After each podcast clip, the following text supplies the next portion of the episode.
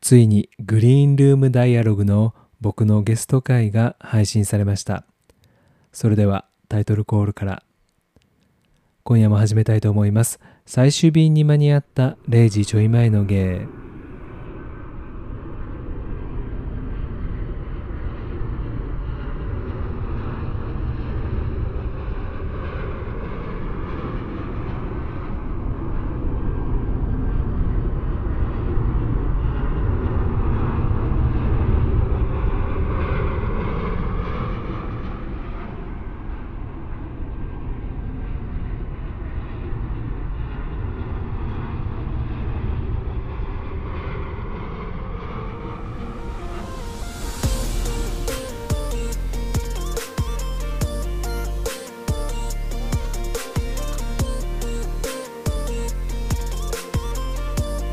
皆さんこんばんは、ホトです。最終便にやっと間に合った芸が日付が変わるちょっと前、今日という日に家にたどり着き収録しているラジオです。太い腕、目元キラキラのイケメン、哲さんの番組、グリーンルームダイアログ、ハッシュタグ G ログ。ポッドキャストで出会った人たちをゲストに10日、20日、30日に配信される人気番組。歴代のゲストさんたちも人気番組の配信者さんたちばかり。こんなすごい番組にゲストとして呼んでいただいて光栄の極みです。皆さん聞いていただけましたでしょうか？僕いろいろ話してしまってますよね。まあ、話し方が僕のこの番組とコラボ会では違うのは僕的にはこれまでのおじかつさんとのコラボ。またおじかつやまぴーさんとの飲み収録の時に共通するものがあり意外ではなかったのではと思っていたのですが Twitter を拝見するといつもと違うとの言葉に驚きました。そして多分一番反響があったのは目立ちたいんです。すごいって言ってほしいんですって発言だったようで僕にとっては普段思っていることを言っただけのつもりだったんですがかっこつけたいつもの配信とのギャップが大きかったようで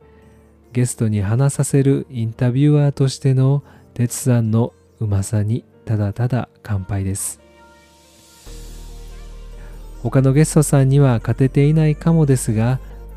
第1回目の配信で山場を作れてよかったとしましょ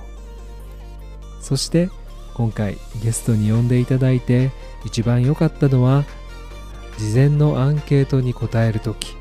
収録で哲さんと話している時。編集後の音源を先にもらいそれを何度も聞いている時。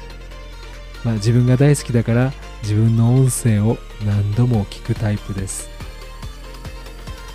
普段とは違う自分を見つめ直すチャンスがもらえたこと。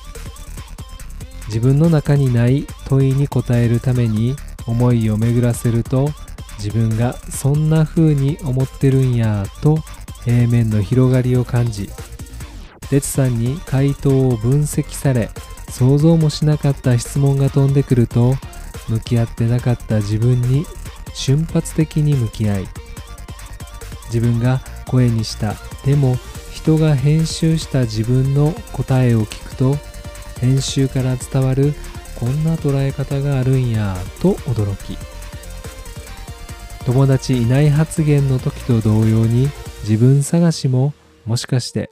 ちっぽけで取るに足らないことなのかと思い始めています。ポッドキャストが自分探しツールじゃなくなってしまうかも。収録当日緊張を原因とするドタキャンをしなくて本当に良かったです。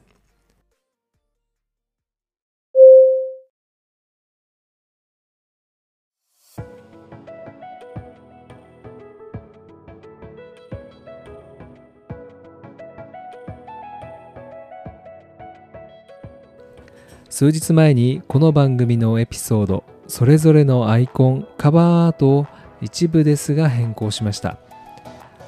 Apple Podcast だと各エピソードのアイコンは表示されませんが Spotify だと各エピソードのカバーアートがエピソードごとに設定表示されます。今年の1月後半からの配信ではそれぞれの内容に合った画像をスマホから選びアイコンに設定していたんですがこの度エピソードの内容に合っておりスマホの中に画像が残っているものを古いエピソードのアイコン画像として変更してみました、まあ、そうしたところ再生回数に明らかな変化が出てきました。特に食べ物の画像のエピソードは再生回数が上昇しております。聞いて楽しむポッドキャストで画像が再生回数に影響するなんて驚きです。今後の配信に活かしてまいります。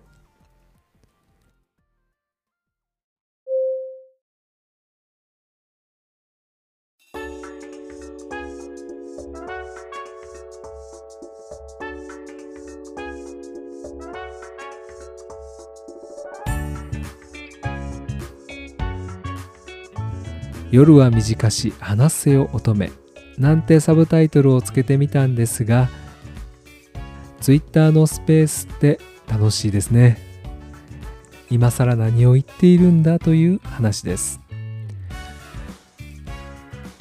ゲイポ第5世代2021年の後半から22年くらいにポッドキャストを始めた人たちのことを言うようです、まあ、例えば関西の「あたしろラジオ」でも、あたしろラジオはゲイポではないのかもですね。東京の新宿2.5丁目ラジオなどなど、第5世代の方でポッドキャストを始める前に、ツイッターのスペースを夜な夜な楽しんでいた人が多いらしいのです。まあ、その頃僕もスペースの存在は知っていましたが、当時ツイッターでフォローしているアカウントの中には、ポッドキャストを聞いている人や未来の第5世代の方々がいなかったようで第5世代で活躍されるであろう方々のスペースは聞けていませんでした。聞いてみたかったです。当時はスペースが始まったばかりの頃ということもあり盛り上がっていましたが今はちょっと落ち着いているんですかね。まあでも平日の夜でも話している人もいるし週末の夜だと盛り上がるスペースが僕のツイッター上に複数並びます。先日の木曜の夜僕が立ち上げたスペースにて複数の方とお話ししたんですがその中で「ハッシュタグ G ログの哲さんと30代芸のロバタ会議ジョーさんとお話ししたんですがジョーさんのワードセンスに脱帽しました。その言葉は完成された腫れ物。僕が発すると陳腐な言葉に聞こえますよね。やっぱりジョーさんのあの声とあの話し方だからこそ言葉に重みや厚みが増すんですかね。腫れ物に触るようにって言葉がありますが恐る恐る接するという意味。それがさらに進化した完成された腫れ物になってしまうと恐る恐るどころか誰も接してくれなくなる。で僕の場合は「ハッシュタグ G ログ出演会」でも言っていますが僕なんてと自分を卑下するような発言が哲さん曰く多いらしく。それが行き過ぎるとジョーさんの言葉を借りると完成された腫れ物になってしまう。でも哲さんの優しさなのか僕への遠慮なのか僕は僕なんてって言葉が出るのと同時に海外の結婚式に着物で乗り込んだりポッドキャスターの飲み会にオーバーオールを着ていってみたりとファッションを楽しむ一面やポッドキャストで目立ちたいという側面があったりするところが腫れ物感と同時にツッコミどころ感があるから腫れ物の完成までには至ってないようです。僕の今の一人での配信では自分の内面へのフィードバックはもらえないのでコラボやスペースでは優しさという土壌の上に自分の内面への言葉がもらえるので嬉しかったです。言葉の配信という意味では同じであるポッドキャストと Twitter スペース。もともとのアプリの設定の違いや僕の話し方使い方の違いも含めてポッドキャストは僕が自分探しのかなり有効な手段だと思っていたのに十分な場所ではなかったとこちらでも思い知らされ自分の一部と向き合える自分の一部を発見できるツールでしかなくそして完成された腫れ物にならないよう僕なんかを発射させる僕なんか法の使用は控えめにしないとなと思っております。まあそんな面白く大きなことを気づけた乙女な僕の短い夜でした。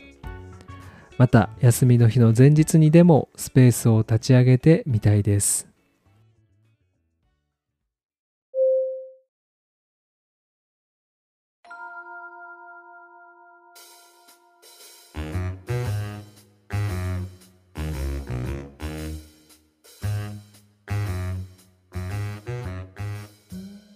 関東も梅雨入りし今年も暑い夏が予想されているとか。夏の薄着のシーズンも間近。出っ張ったお腹を引っ込めるべくダイエット中です。本当に食欲が抑えられず苦労しています。昨年の6月南の島に遊びに行くためダイエットをしました。旅行直前体重は74キロでした。ちなみに身長は174.8センチ。旅先ではホテルのジムにも行かずぐっちゃねの生活。体重はあっという間に70キロ台後半に。夏が過ぎ冬を越えても体重は減らず増加の一途。強制的に食事を落とすため体重を発表して梅雨明けまでには緩んだお腹を平らにしたいです。先日ディズニーシーに行ったんですが普段はしないドナルドとのグリーティングに並びました。キャラクターと記念写真が撮れるやつです、まあ、ちなみに僕はキャラクターが存在するとは思っていない派の人です。自分のスマホやカメラを渡すとキャラクターと並んで記念写真を1枚撮影してくれるだけではなく自分の順番が回ってきた時にキャラクターがハイタッチやハグなどご挨拶をしてくれるんですがスマホなどでご挨拶の様子も撮影してくれます。撮影が終わってスマホが手元に戻ってくると自分がキャラクターに対面している姿もスマホの中に残っているのでまあ例えば子供連れだと子供がキャラクターにハグされているところやはいチーズと撮影する記念撮影じゃない素の雰囲気も映してくれているのでいいサービスです。なんですが、素の様子を撮影されると顔のたるみや老け具合が顕著に画像に残ります。そして一番画像に映るのが膨らんだ二重顎と顔の丸み。これは夏に向け本当にやばい。ダイエットしないと。ということで逃げないため自分を追い込むために体重を発表します。身長は174.8センチ。で2023年6月11日日曜日の朝体重が82キロです。いやいや去年より何キロ増えてんの？体脂肪は23から25%くらいを行き来しています。体重計の表示曰く体型は肥満体型の一番普通体型よりか普通体型の一番肥満よりくらいだそうです。目標は 77kg 体脂肪20%食事制限はマックなどのファーストフードとコンビニレジ横のホットスナック禁止。砂糖の入った炭酸飲料禁止。22時以降の食事禁止。大好きなスナック菓子禁止。なるべくジムに行く。こんなのでどうでしょうか。2023年の夏は一回きり。今年は規制のない数年ぶりの夏。楽しめたらいいですよね。